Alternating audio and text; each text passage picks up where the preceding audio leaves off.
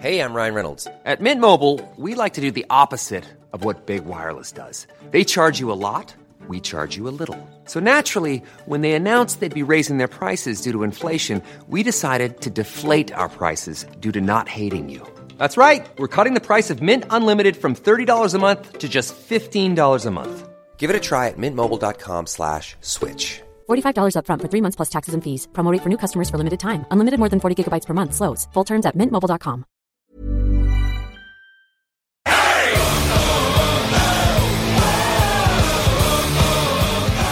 We're recording from the Mellow 94.7 studios in Mandaluyong City. This is the Smark Gilas Pilipinas podcast. My name is Stan. My name is Ro. And we're back with a brand new attack this week, a little bit later than normally because of the storm that hit Manila last Thursday. That was a bad, bad one. Yeah, um, I was gonna go out. I was uh, ready to go to the station, to the station here, and um, and then I start. No, first, um, my office building outside uh, is prone to flood. The, the street outside is really, really prone to flood, and people were saying I, I, I hadn't seen it at that point, but you cannot see the street um, right before uh, the time I was supposed to leave. Dude, I was trying to drive my way to the station and there was zero visibility on the road. It was that bad. I didn't like it at all. And I think that, you know, for, for our safety, our security, mabuti na rin that we were able to postpone it to today. Uh, well, yeah, and today is a sunny day, really, really hot day. Um, actually, too hot for my own liking, but we're here. The time is now. We're doing this now. Hello, welcome to the Smark Gilas Pilipinas podcast. Let's talk about something that just happened uh, very recently, which was yesterday. Um, you know, as of uh, as of recording, we're huge fans of basketball as well, so we can't help but talk about the NBA draft. Right, right, right, and a lot of things happening at this year's draft. Uh, always, um, a lot of things happening in every year's draft, but this year seems to be a bit more special than um, recent drafts. Well, for one thing, a lot of insiders and critics called it the deepest draft since 2003. And last year's draft was kind of a, a meh draft. Meh is an understatement. Like last year's draft was a craptastic draft, that's Um, yeah, for sure. I'm, being, I'm, I'm just being nice here for all, for all the guys who for all the guys who have made it to the NBA and fulfilled their dreams. I don't know um, to what extent they're successful, but hey, they're in the league, they made it, and good for them. And but this year's was better. This year's was better. Uh, one of the highlights, of course, was when Isaiah Austin from Baylor got a ceremonial drafting by the NBA. Um, in case you didn't know, he was diagnosed with Marfan syndrome, and he has a prosthetic right eye as well. Now, with Marfan syndrome, if undetected, if I'm not mistaken, if undetected, it can actually lead to an enlarged heart, and that's not good. Whether or not you know whether you're a professional basketball player or just a normal person living out a nine to five in an office job. or a member of the Backstreet Boys. And um, yeah, I- think um, I think enlarged heart. I think someone in the wrestling business was uh, diagnosed with enlarged heart. I just don't remember who at the moment.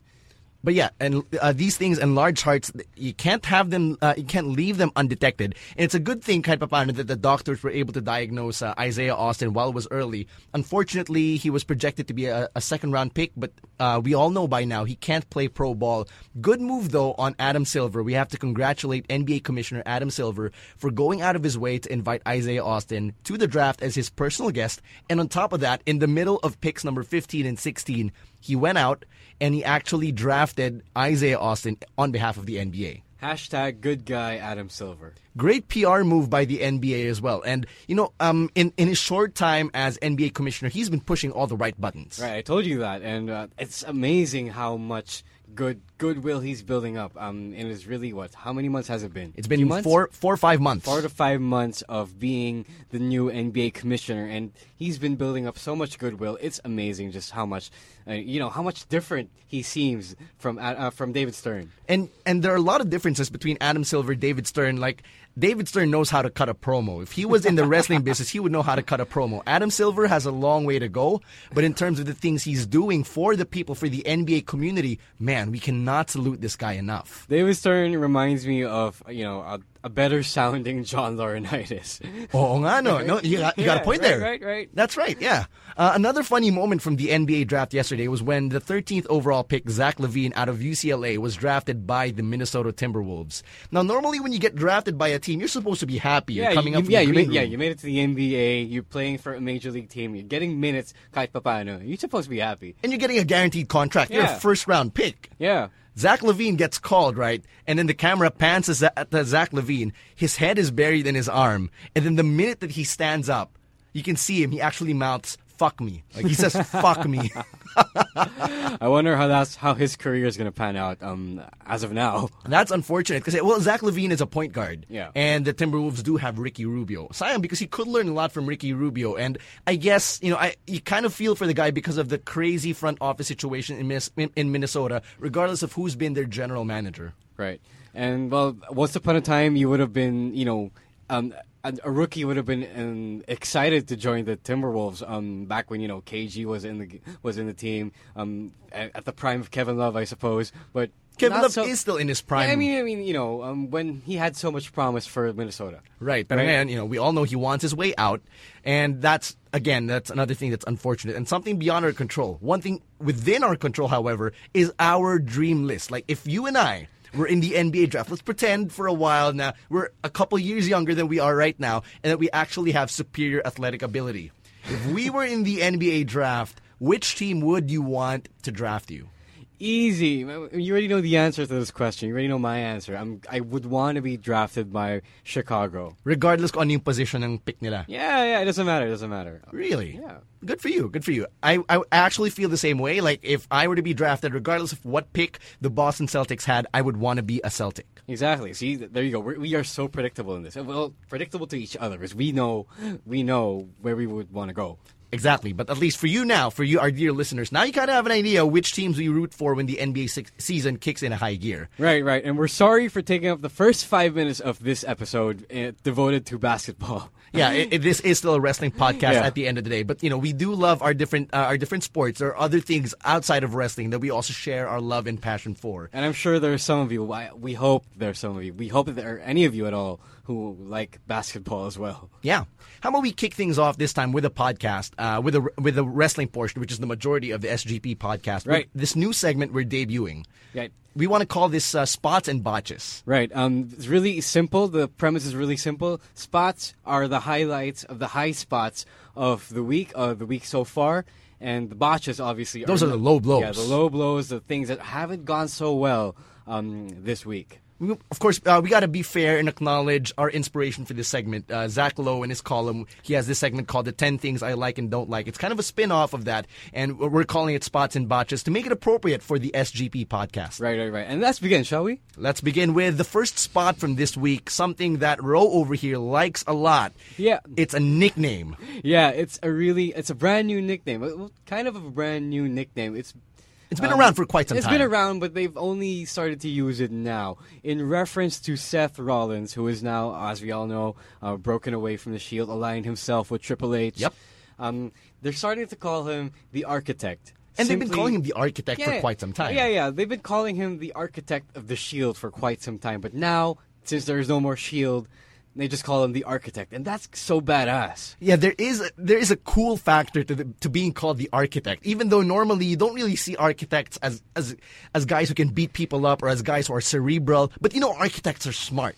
Yeah, guys, um, Barney Stinson was right. How I Met Your Mother fans, Barney was right. The architect is a is a really really cool job title to to, to you know to to say after your name, like Ted Mosby, architect, Seth Rollins, architect, the architect Seth Rollins. Man, now that I think about it, I wouldn't be surprised if one of the members of Creative is actually a huge fan of How I Met Your Mother, and th- and if this was a nod to How I Met Your Mother. Well, that would be that would be nice if it were, but I'm not really counting on it. But it's it's it would be nice.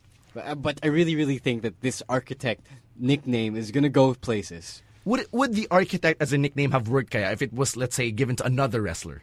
Uh, like an actual architect, architect turned wrestler, like you know, like IRS tax uh, taxman turned wrestler. Parang hirap na, di ba? Like IRS. But then again, his name kasi was already in initials, IRS, which was a nod to, you know, his gimmick Yeah, and, yeah. you know, the reference. Yeah, but, but we gave it to an actual architect wrestler, Hmm. that would be lame. Yeah, it would be lame. Uh, You know, it's there, there's a Matrix E feel to it. The this architect nickname. I, I don't know. There's something badass about it. I'm, just- I'm trying to figure out, trying to put my finger on it. But rest assured, I hope that you agree with me. It does sound badass. Say it again. Say it again with me. The architect. Seth Rollins. Seth Rollins, yeah. It does sound badass. How about let's move to our first botch of the list? I don't like what they're doing to Damien Sandow right now. In, Right. in case you haven't been paying attention, his current gimmick is basically Charlie Haas version 2.0, where instead of impersonating wrestlers or, or past wrestlers, he's impersonating local figures. Right. So this week he impersonated Abe Lincoln. Mm-hmm. Uh, he's impersonated Lance Stephenson. He impersonated Magneto like right before Days of Future Past premiered. And I think it's a disservice to Damien Sandow as a wrestler. Well, to be fair with you, and I do mention this in my um, upcoming column, um, uh, coming out on Geek Out, that Damien Sandow isn't really that good of a wrestler. There's, so there isn't much to be this to have a disservice to. He's a good character. He's a good talker. He has charisma. He he's really good on the mic, but. You know, I think that's what they're using him for at the moment. That um, he can deliver these funny gimmicks, these funny one-off imitations, and that's what they're using him for. Because when you think about it, when you when you watch one of those segments, um, it is entertaining and funny. No, I, you I to admit. that. You have to admit. I would admit he is funny. He is entertaining. What, what I don't like is the fact that you build him up as this this superior genius. Right. He's supposed to be really smart and everything. Why would he stoop so low as to impersonate local figures to parody them or to be a caricature? Uh, well, I'm telling you, this is my opinion. I don't think he's that good yet. He he needs to improve some more. He needs to get it a bit more. So I don't know. How I don't have that much of a problem with it. I mean, Damien Sandow is a funny guy, entertaining guy. Maybe he could be a main eventer one day if he could salvage himself. But at the moment, I'm not as offended by this as maybe you are. I just miss the robe. I miss the way he held the mic like a like a goblet. Yeah. I miss the superiority, the verboseness of of Damien Sandow's character. I just miss it. So for me, the current gimmick, it's a botch. Right. Anyway, moving on to our second spot. Um, we've got ROH news, Ring of Honor news. Um, last Sunday they had their first PPV. I think I, that's what they're calling it. Uh, Best in the World 2014, the 2014 edition of the Best in the World series. And the main event saw Michael Elgin defeating um, ROH champion Adam Cole to be the new champion. Right. Right. Your thoughts on Michael Elgin as the new ROH World Champion? It did make the rounds, and um, a lot of people from the SGP Facebook group did celebrate this as well. Shout out, by the way, to the boys and girls of Smark Gilas What's up, SGP? Um, right, because I, I've been saying that it's been a, quite a long time coming because um, Michael Elgin does not work um, the, simil- the, the the traditional indie style has been going around, you know, in the late 2000s, mid to late 2000s. Uh, you know, really spot spotty spot monkeying uh, match style. Um, he's he's more of a traditional power wrestler, uh, a throwback to the days of the strongman. And I really did want him to succeed. I, I knew he was going to succeed. I knew he was going to succeed one day. But um, at the time when I was still watching ROH regularly, um, he was still in the mid card, and it would it would be a bit um, longer before he could reach the main event. And now he's here, and now I can't be any more happier for him. Let's pretend to be scouts. Kunwari, NBA draft, you have scouts. In the WWE, you have scouts. Let's put on our scouting hats. Right. And let's pretend that you're trying to describe Michael Elgin to the ROH newcomer or to somebody who's more familiar with mainstream wrestling and not necessarily in touch with the indies. So, how would you describe Michael Elgin and If we were to compare Michael Elgin to a WWE superstar, it would be I would compare him to Taz and Big E. Okay. Um, he's uh, he's a big dude, but he's Uh-huh. not tall. Okay. Bec- um, a lot of the independence guys are are kind of cruiserweights. They're kind of they're kind of around that build. Um, they're they're not really the big bodybuilder types. So you have examples like Daniel Bryan, Seth Rollins, CM, Punk, these guys yeah, who came yeah, from ROH. Right, right, right. Dean Ambrose. Um, guys like Luke Harper are outliers, and Michael Elgin is one of those outliers. But he's not. Um, again, as I said, he's not tall, but he works a different enough style to stand out in ROH and in independence. All right, scouting hat on. What are his chances of making it to the big leagues? if we didn't have any more need of guys like Big E, you know, if Big E would be obsolete in the WWE, I think he could make it, but he needs to improve a bit on his charisma and mic skills because he's got the he's got the the, the in ring skills, he's got the power skills, but he needs a bit more work developing um, his character. All right, one last thing. Michael Elgin, is he a babyface or a heel? At the moment, I think he's a face. I'm not sure. I'm, I'm not sure at the moment, but he seems to be a face. All right. Uh, you ready to go to our next botch on the list? Right, let's do it. All right, next botch on the list. If you saw the match between uh, Naomi and Alicia Fox on WWE Raw, you'd have probably noticed that both Divas champion Paige and Cameron they were there on commentary. Right. It was horrible. Cameron particularly was horrible. I hated her on commentary. I think she didn't really add value. Like, yeah, she was a bitch. Yeah, she was being very, uh, very aggressive and very uh, very abrasive towards Paige pretty much everybody who tried to talk to her, but she wasn't doing it in a way that made me want to hate her character. They made me want to hate her. Gets mo? And I'm telling you, I've been telling you before, and uh, this is, I think this is how you get a heel over nowadays. That you have to make people hate you. And if we're talking about that, and I had, I have to say that there's no, I have no problem with how Cameron acted in the commentary booth.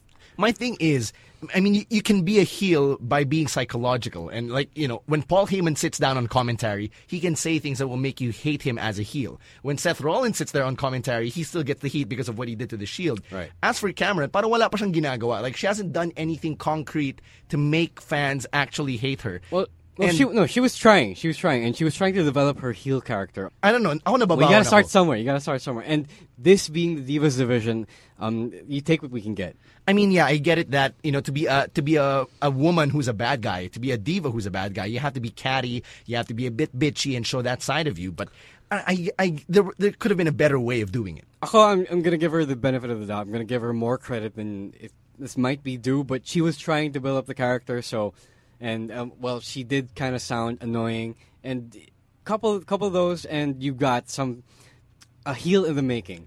It, there there is room for improvement, no doubt, no doubt. But um, it, was a start. It was a start. I'm gonna give it to her. It was a start. I know she's turning on uh, on uh, Naomi very very soon. That's something that we we're to be expecting. But I just wish that she would have. Uh, she would have just said some unique things that she hindi niya inulit-ulit yung sinasabi niya. And I, I think that's something that all of us are Yeah, guilty right, of sure. every now and Sure, then. sure. But yeah, um, I'm, I'm going to close the book on, on Cameron on commentary right now. It's a botch for me this week. Fine, let's give her some room to improve.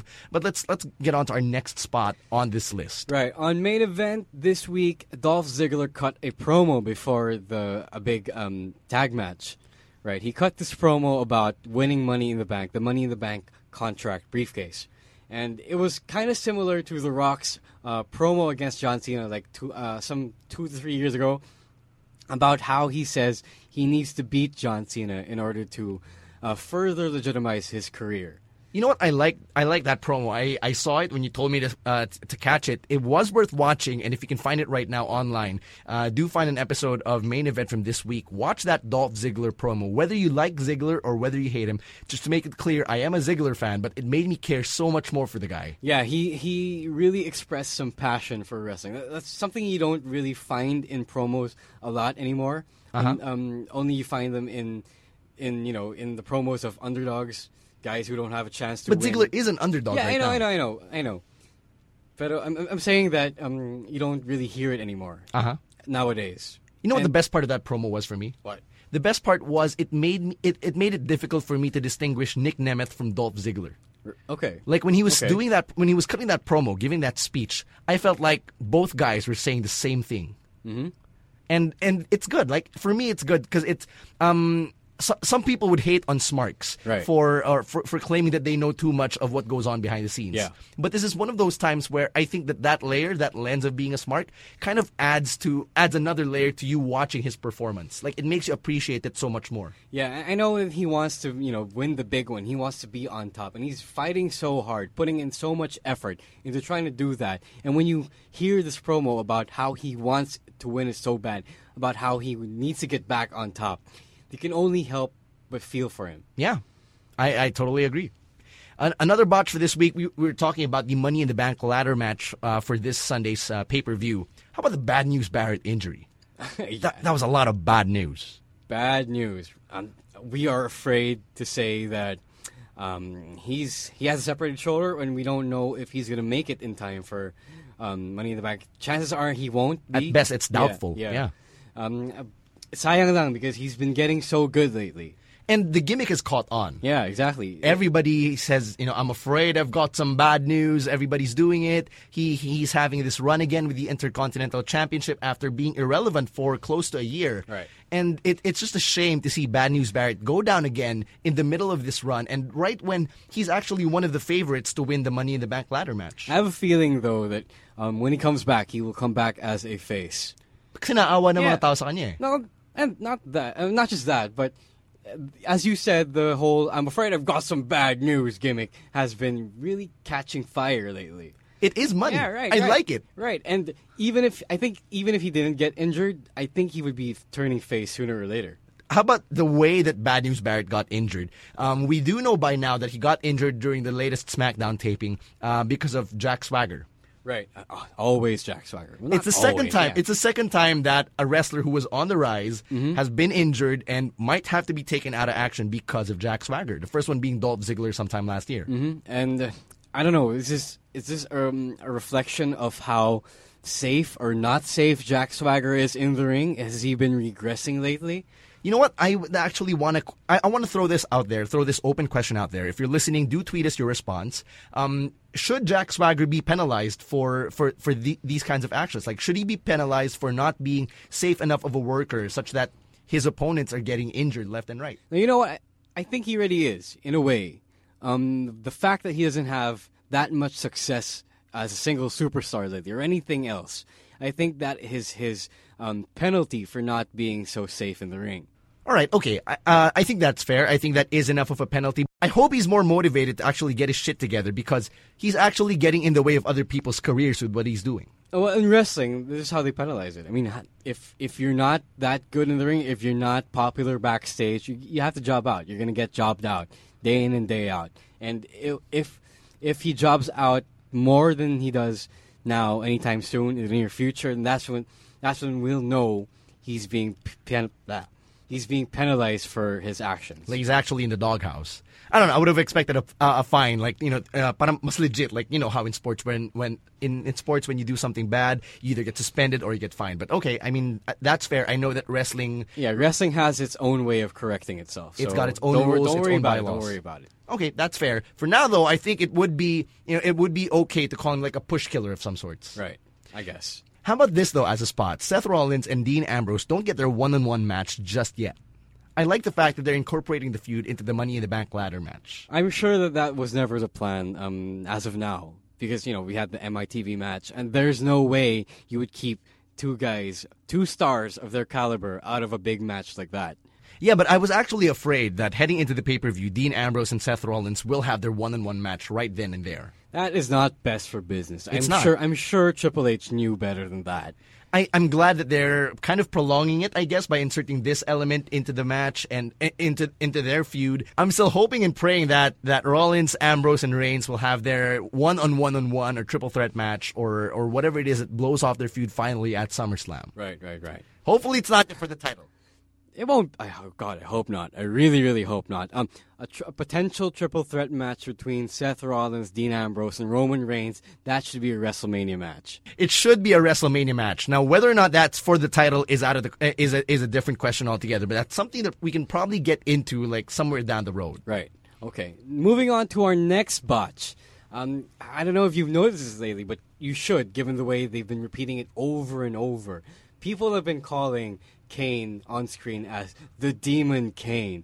Every time you mention Kane, you have to call him the Demon Kane. I think you you can make a drinking game out of this. Uh, you know, I'm not a fan of that nickname. I mean, we were raving about the architect earlier. Yeah. But the Demon Kane is on the other end of the spectrum. No, no, no. I mean, I get, I, I get it. He's a demon. You know, he's from hell. Okay, it's a badass nickname by itself. Okay, sure. But the moment you start repeating it over and over, parang you his, his new name is the Demon Kane, not just Kane, but the Demon Kane.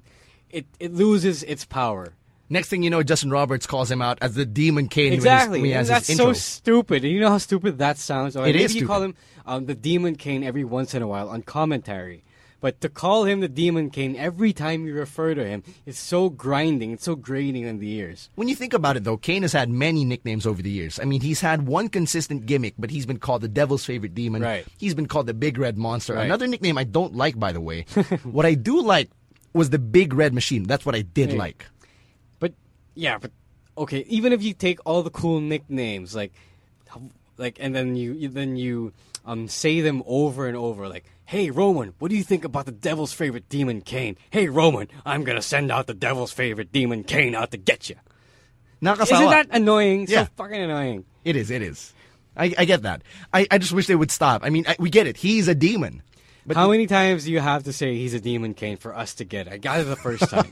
Seriously. You know, you know what? The next time we actually get together and watch a pay per view or watch a live, uh, live Raw or a live main event or SmackDown or whatever, we can probably make a great drinking game out of this. It's like you know taking a shot every time Michael Cole says vintage. or every time Michael Cole promotes a WWE app. Exactly, exactly. And so stupid. All right, moving on, moving on. Moving on to our next spot on this list of our spots and botches. How about Stardust? He didn't have a match on Raw. No, he didn't. I was expecting a match on Raw because I wanted to see more of how Cody works as Stardust. Yeah, we didn't get that, but we did get a promo though. A short, really, a really, really short interview.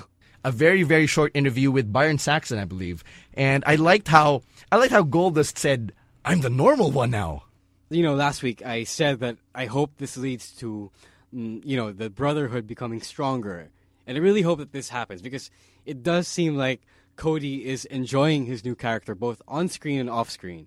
He's not just enjoying it, he's actually maximizing it and milking it for all it's worth. I mean, he's changed his Twitter handle now, by the way, to Stardust WWE. Oh, really? And I, I think I unfollowed Cody. Anyway, no, no, no, I, I think I did because he just he, didn't, he wasn't really a, a, a captivating tweeter, if you ask me. But um, yeah, I think he's really enjoying it because it's something different. It's not boring. He can have fun with it. So yeah, good good on you, Cody. We're, we're having a lot of fun watching him as, as Stardust, so I'm looking forward to seeing more and to seeing him compete against Ryback at the Money in the Bank pay per view. Which we'll talk about in a bit.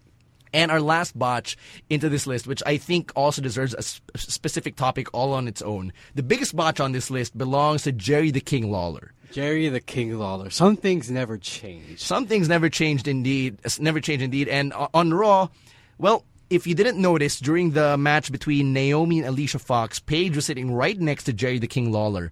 And when she got up and she was making her way to the ring, King was ogling at Paige's ass. Uh, you, you, don't really see it for like more than uh, I don't know a half a moment, I guess, but it's there. But there are gifs on the internet right, right. now, and they're making their ways. Hell, Jerry Lawler screen capped the moment, and he tweeted it, and he said, and I quote, "Best seat in the house." Dot dot dot. Mine and hers. Right, and you know it's problematic because, come on, guys, it's 2014. Should we still be promoting this kind of thing on television? Much less PG television. And, and what kind of example does Jerry Lawler want to set? I mean, he's supposedly a legend in the business. I mean, sure, he's had history of him being, uh, being misogynistic, you know? a womanizer, yeah. all of that. But to do that to um, a female character who's supposed to be a role model for it's these supposed women. to be strong, strong and, female character. And she's 21 years old, for God's sake. Okay, yeah, God. Well, you know what? Um, before we go further into this, um, you might be thinking like, what right does Stan and Ro have to be on a high horse condemning other other guys for ogling girls? I mean, I love Paige myself. She's like in my fave five, and I like looking at her pictures on you know on her pictures in the internet. But there is, I, I yo, think yo, yo. Jerry Lawler crossed a line right. because he did it in a public place, in a right. public. Yo, avenue. I mean, like, hey, we Stan and I love girls as much as the next guy. We love hot girls. We love sexy girls. We love their curves. We love ogling at them. Um, we admire when, them. Yeah, we admire girls, and we you know we do the things guys do, and we we're not washing our hands off of that, but we're not gonna be tasteless about it. Um, as much as possible, we're not gonna be tasteless about it, um, and not as tasteless as King did um, at Raw. I think the biggest negative and the biggest offense that he committed was the fact that he had to do it in such a public place, and he publicized it. And um, yeah, he, he's even proud of it, right? Right, he's even proud of it. The worst part is Paige retweeted that shot, and she was act- she actually acknowledged it.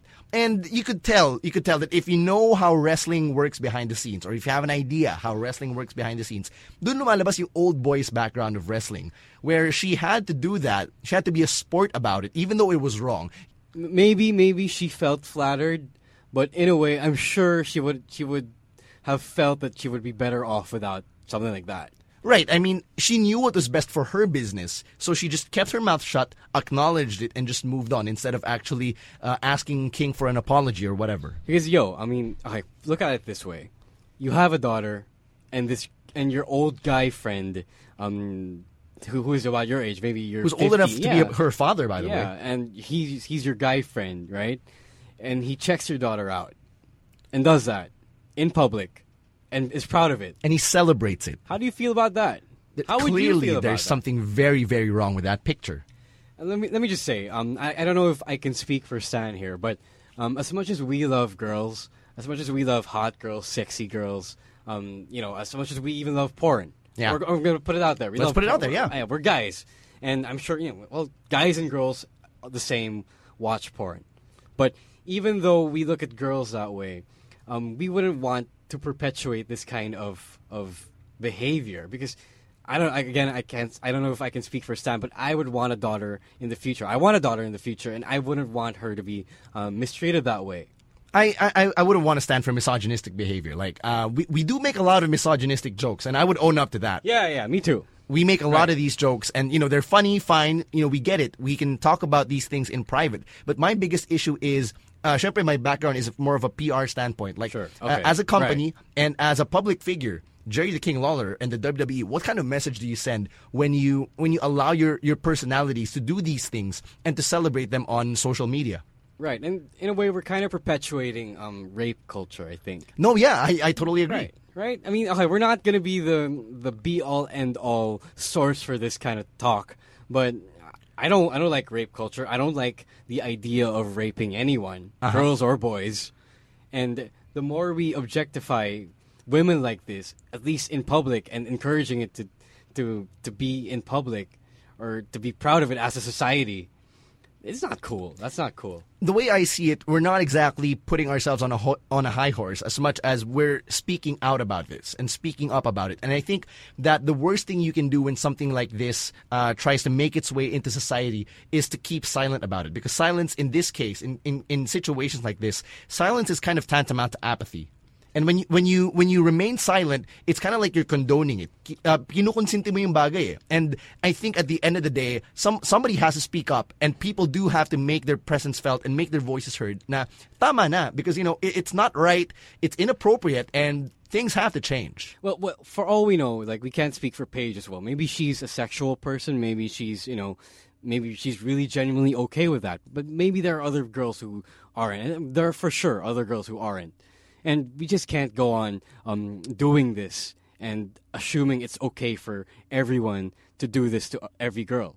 I think regardless of whether or not Paige is sexual, I think that's a, that's uh that's an irrelevant fact. I think no, no, no, I'm saying because um, guess maybe it's okay for her. Yeah, You no, know, no. You know what I'm saying? Yeah, I, I'm I'm getting what you're saying, but the way I the way I would look at it is the mere fact that you're a public figure, the mere fact that people do Oh, look yeah, of to you, course. and that you're being built and being packaged as a role model for females, for women everywhere. You can't allow for something like this to act uh, to, to harm your image, especially because it's it, it doesn't empower women. It doesn't empower you as a, as an individual. Yeah, and it doesn't really make Paige look strong. You know what I'm saying? She's supposed to be a champion. She's supposed to stand tall as a champion. And it doesn't do her any favors. Right, like all of these other heel characters and all these other divas are not giving her respect, not showing her respect, and you know she tries to fight them off. She kicks their asses for it, and yet this 60, 65 year old gentleman supposedly ogles your ass, and you're okay with it. There's clearly something uh, very wrong in that picture. Yeah, no, no, no. We're we're also. Uh, I mean, like we can't assume that. Maybe it's okay talaga. I mean, you know, maybe she's proud of it. You can't also assume unless she says something. But yun nga, it's not okay for everyone else. It's most likely not okay for every other girl.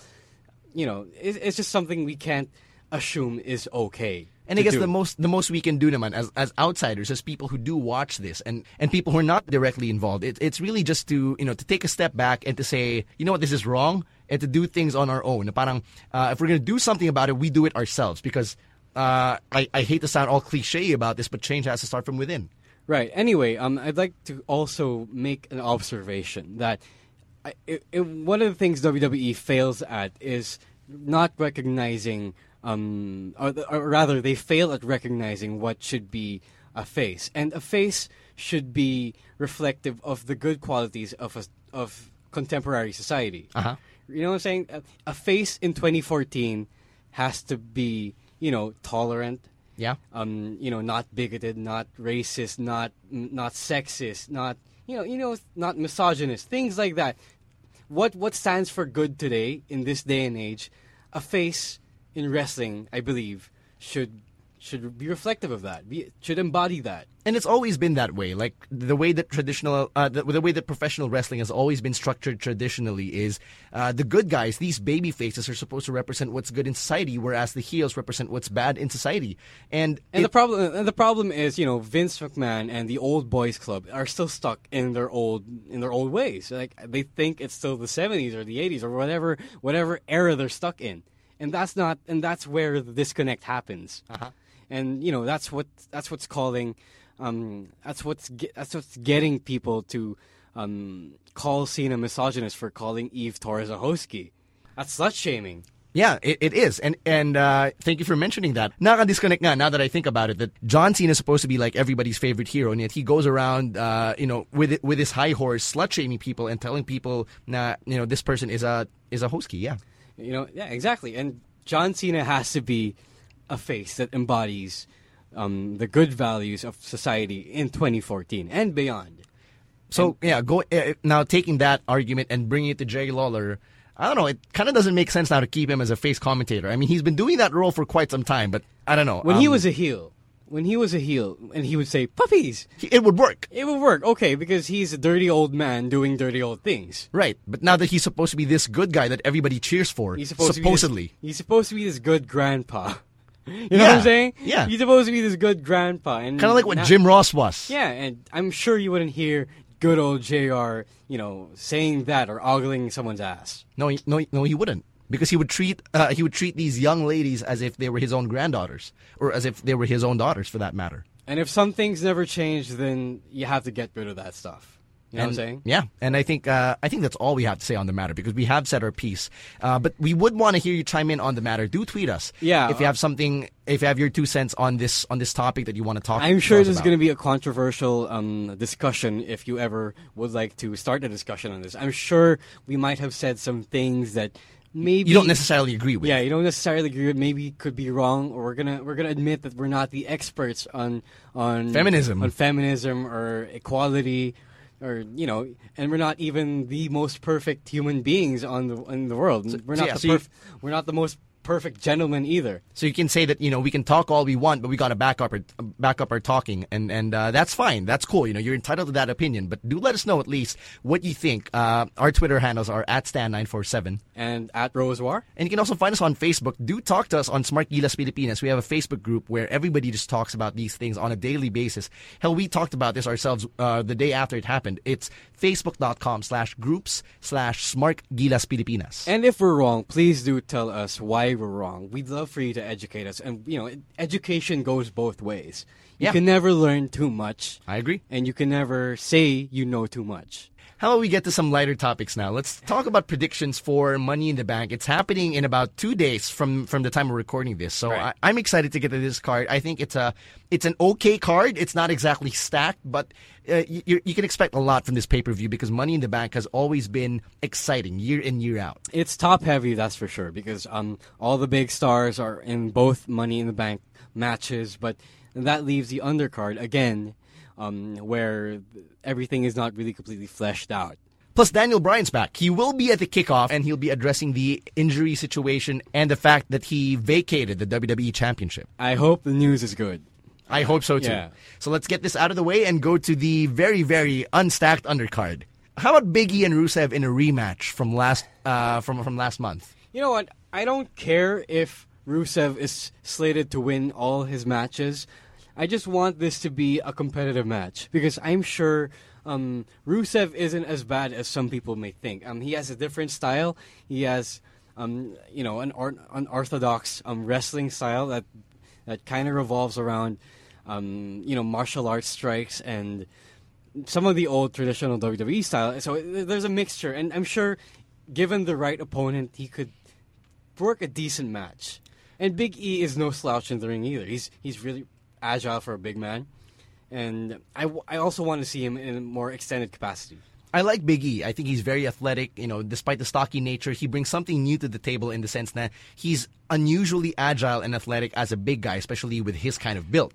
But I would I would have to give to Rusev because obviously they're building him up. What I do want to see though is Big E going back into the Intercontinental title picture or maybe in the U.S. title picture. And for Rusev, I want to see Rusev feud against Zeb Colter and Jack Swagger. Okay, um, that means Swagger and Colter will be turned faces, right? which is okay, which which is something I don't really have a problem with. You know, um, let, us forget. No, I do have I do have a problem with it because it's gonna mean that you're gonna make um, the the xenophobic the xenophobic Americans good guys against um, against the foreigners, and that's exactly playing into what uh, what you know conservatives and racists want. You know, Shit, I, I never thought about yeah, that. diba? Yeah, I never thought about that. evil evil foreigner versus good guy white American. That's not that's, that's that's not gonna fly anymore in 2014. It shouldn't fly anymore in 2014. What if they retcon it though and try to move Colter and Swagger away from the xenophobic nature and try to turn them into like uber nationalists? Well, yeah, there's n- there's no winning with the stupid. Um, uh, well, not stupid, but it's it's a good heat magnet. The the controversial.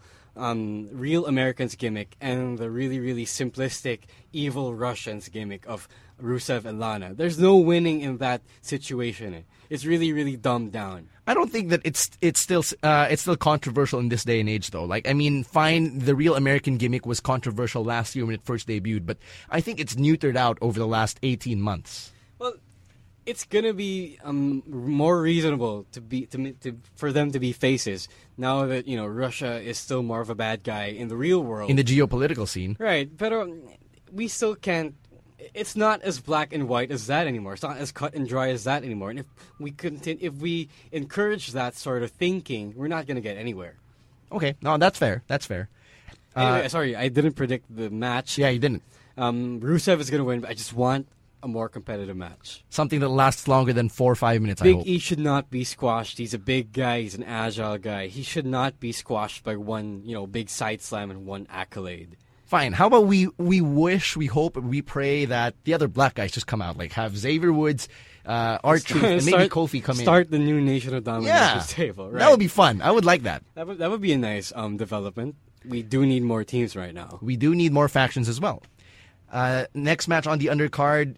How about Summer Rae and Layla going at it with Fandango as a special guest referee? This has been a long time coming. Yeah, it's not really the biggest storyline. No, it's not.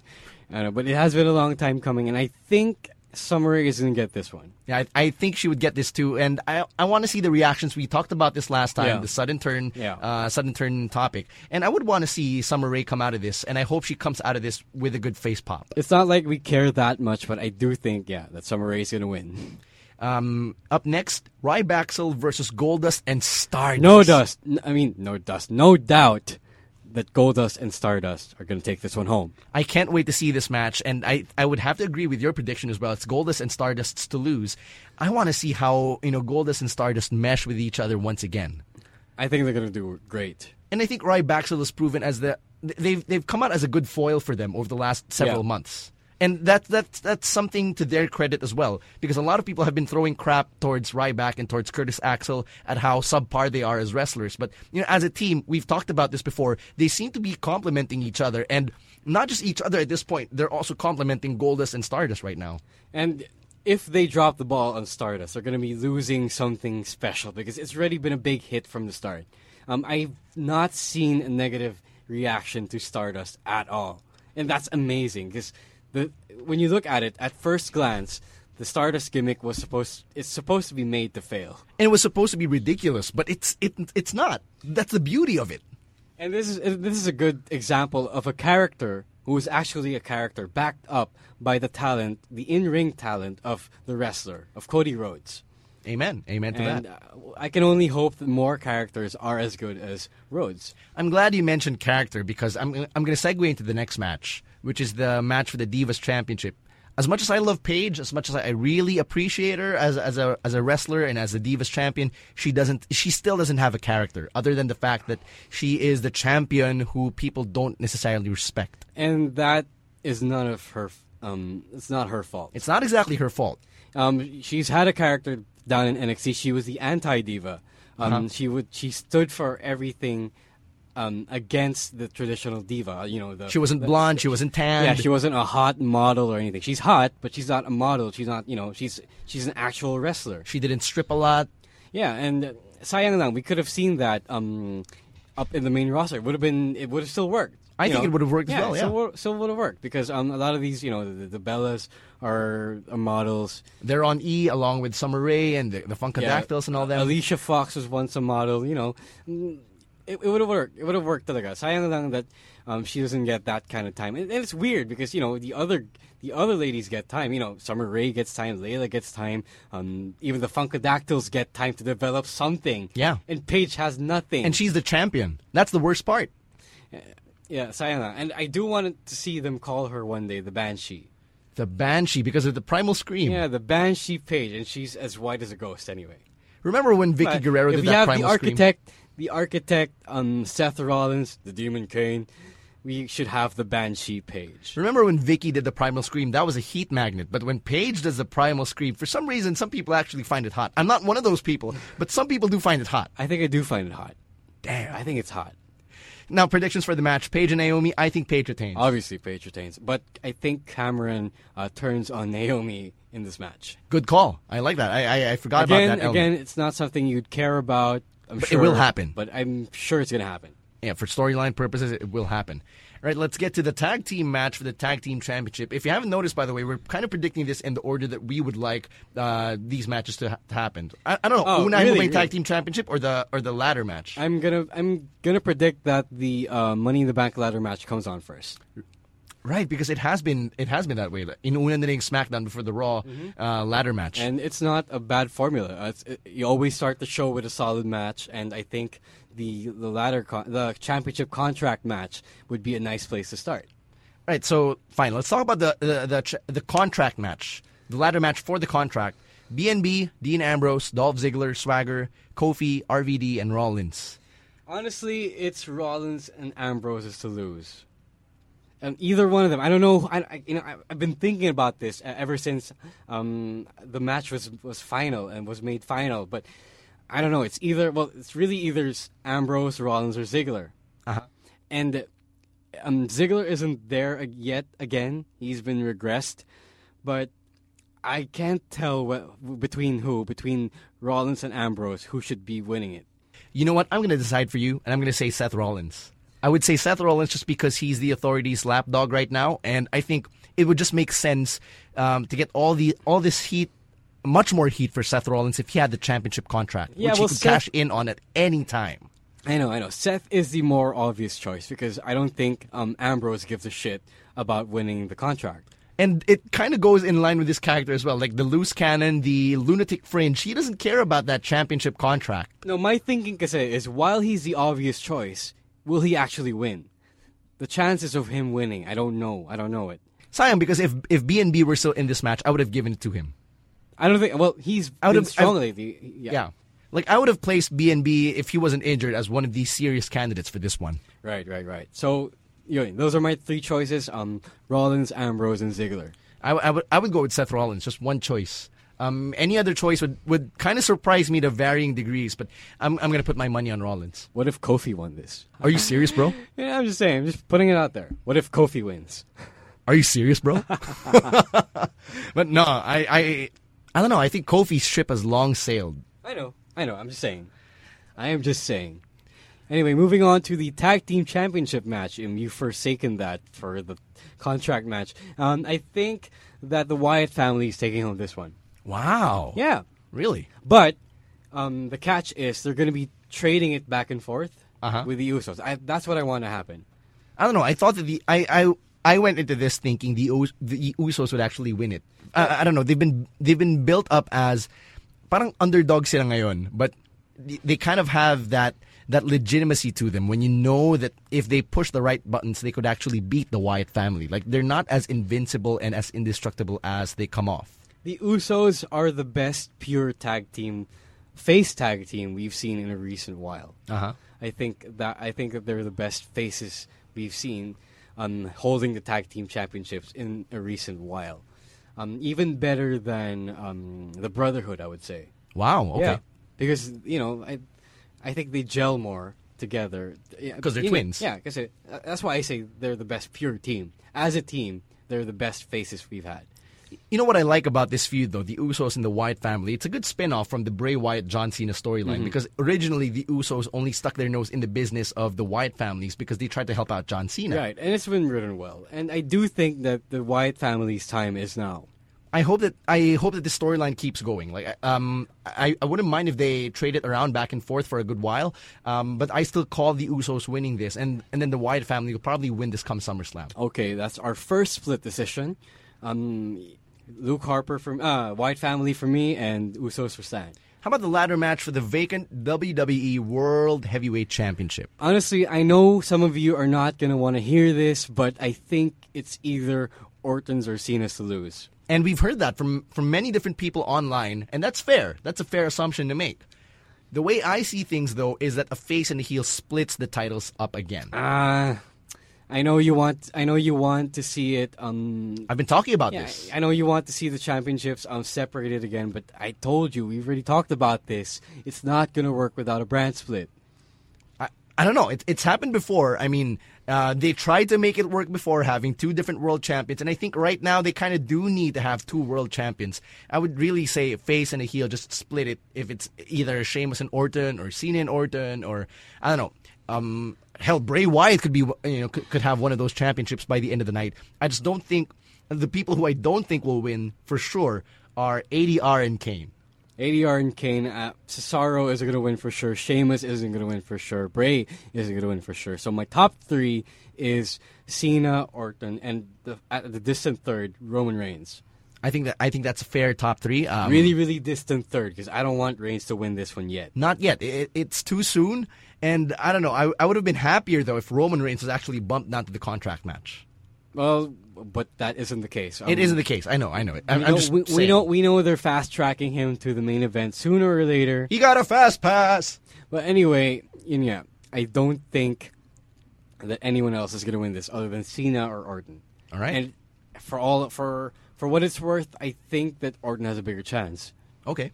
All right. So there you have it. Our money in the bank predictions. Again, if you have any other predictions in mind, or if you have any other uh, any other answers to our questions that we've been asking on the podcast, just tweet us. It's at stan nine four seven. At Roazwar. Now let's close the podcast with this new segment that we're also introducing. We're going to call this the pick of the week, and the pick of the week is basically something something from this past week in wrestling that we particularly want to highlight. Exactly, exactly. And do you want to start or do I start this? Now you can start this. Go. All right. My pick of the week, I hope you've seen it on Raw. Dolph Ziggler versus Bad News Barrett for the Intercontinental Championship. What a match that was! What a match that was on Raw, mo- um, most of all, right? Yeah. And the finish, um, Bad News Bullhammer to the ju- to the jumping face of Dolph Ziggler from out of nowhere, and I love finishes like that. You love the bullhammer. You've been you've been marking out on the bullhammer on the show on the on the podcast for several weeks now. Exactly. I love how unpredictable the bullhammer yeah, has become. and I I love it even more when you don't you know when he doesn't hit it like like full uh, you know he's just standing in front of him or he's you know running in front of him. He, he's uh, Dolph Ziggler jumped Yeah. um, on him and Yeah. he hit the bullhammer from below, and that was awesome. That was an awesome visual. You know, I wouldn't be surprised if people can rank the bullhammer alongside the RKO now because they're both surprise finishers and they're both impactful. And people don't like the KO punch of Big Show. Yeah. But it's the same uh, essentially as the bullhammer. Uh-huh. But the bullhammer just looks better. It does look better. It, And- it looks great. And Bad News Barrett is has a good enough look, has a good enough size, has a good enough build Yeah. to properly carry the bullhammer. You know what I'm saying? Yeah, I, I do. I do. Now, uh, you know, um, the pick of the week. Of course, we want to highlight this because if if there was one thing you had to watch in wrestling this week, this would be it. So Right. that's Rose. That's the that's his pick of the week. Dolph Ziggler versus Bad News Barrett on Raw for the Intercontinental Championship. Right. My pick of the week was the Stephanie McMahon versus Vickie Guerrero storyline to open Raw Okay. and their subsequent match. Okay. And basically everything uh, surrounding Vickie Guerrero and her departure from. WWE. Well, um, I did I did like the storyline because it did focus on Eddie. It, it focused kinda, on Eddie. kind of yeah. focus on Eddie. Kind Not- of. It was a tasteful way of bringing Eddie Guerrero into the into the dialogue. I'm not sure about tasteful, but it was a way to bring Eddie back. And Fine, it wasn't so tasteless. Remember, remember in 06 when Randy Orton told Ray that Eddie was in hell. That was tasteless. that was tasteless. That was bad. But this one was just um. it was okay. It was acceptable. This one is acceptable because it also focused on Vickie, and Vickie was made to look uh, strong in the end. it was focusing on her legacy and and um I le- uh, you know how Eddie Guerrero has become the most popular Guerrero um in, in the family ever. Right, right. More popular than Gory, I'd say. But here's the thing: to this generation of re- of wrestling fans, when you say Guerrero, hindi na si Eddie na naalala nila. eh. Yeah, si Vickie na. Si Vickie na. eh. And that and that's something that you have to give to Vickie, Vickie, Guerrero. You have to give her credit for that. The fact that she took the Guerrero name and she made it her own for this generation of wrestling. And Chavo fans. is really sad that it's not him. Because Chavo's still alive. It's rather unfortunate. Chavo. It it is unfortunate. Pero diba, I mean, I mean, sure, parang kawawa si Chavo, si Chavo for that, but you have to give it to Vickie Guerrero for taking the Guerrero brand and making it her own. She, I mean, she she first came off of the shadow of Eddie Guerrero, right? I think um, with everything that Vickie has done so far, Eddie would be so proud. he would be proud. And I love how she she went out. She went out of Raw. She threw a kiss to the sky and she mouthed, "This is for you." That was And, touching. and she did, and she did the dance. She did the shimmy. She- she did, did the, the shoulder shimmy. shimmy. And uh, of course, she went in and went out with the Los Guerreros theme. Viva la raza! right, and I, I, I really miss that theme. You know, I, I do too, man. um, it, it's been a really, really long time since I've heard that theme. Used in wrestling. Right, used in wrestling. And it was a good story. I mean, Vickie came in as a villain. And then by the, you know, by the end of the opening segment, people were cheering for her. People wanted her to succeed. People wanted her to keep her job. People had sympathy, legit sympathy for Vicky Guerrero. And that's how you do a successful turn. And that is a testament of how good a heel Stephanie McMahon is. That's right. And um, the fact that, you know, she wouldn't let anyone do something she wouldn't do herself. Right. I mean, she got down and dirty. Uh, they they wrote that whole storyline well. I think. It was very well, it, very well written. You know what I Might think? not be the most tasteful, but yes, well written. You know what I think? Uh, my pick of the week, I would actually submit that as a must-watch Monday on our SGP Facebook group. Okay, must-watch Mondays for those who don't know, not in the group. Um, that's when we show, uh, you know, promos, matches, whatever have you, Segments. that we want other people, other fans to see. And not just fans, but newcomers. If you were going to introduce wrestling to somebody, Right. this is something you start off with. Right, that's right. And I think it's good because at the end of the day, wrestling is a story. We tell stories through wrestling, and it was just a great story. It's something that I will keep talking about in the foreseeable future. Vickie Guerrero, thank you so much for nine great years. eh, you know, for entertaining us all the all these years, and we're gonna miss the Guerrero name. Thank you, Vickie. Thank you, Vickie, so much. Um, at first, we never thought it, it would amount too much, but wow, she has come such a long way. You've proved yourself so much in front of the eyes of these wrestling fans, and we love you all, all so much for it. And I, I guess that's going to do it for the SGP podcast this week. Right. Uh, so much, so much has happened this episode. I know. You believe that? Uh, we, we actually have a lot of structure, and we, we've managed to keep it kind of tight still. Yeah. Please let us know if you like um everything we've been doing. Uh, if you agree, disagree, whatever have you. If you have any opinions at all about what we've talked about on this episode, please do let us know. Uh, do tweet us. It's at Stan947. At Roaswar We're, again. we're also on Facebook. You can uh, access our Facebook group. It's facebook.com slash groups slash Smark Gilas Pilipinas. And we're on iTunes finally. Right, if you're not listening to this on iTunes, because if you might be listening to this on SoundCloud or whatever, um, go to iTunes, go to the iTunes store, type in the search box the Smark Gilas Pilipinas podcast, subscribe to it, and download it all for free. It's all for free. So, yeah, thank you so much for joining us for this week's edition of the Smark Gilas Pilipinas podcast. We're going to enjoy Money in the Bank in a few days. Right, um, I hope you do too. And uh, we're also going to enjoy Raw, SmackDown, Main Event, and NXT, and all of the wrestling shows that happen throughout the week. We're going to catch you again next week. Thank you so much. Sayonara. Peace!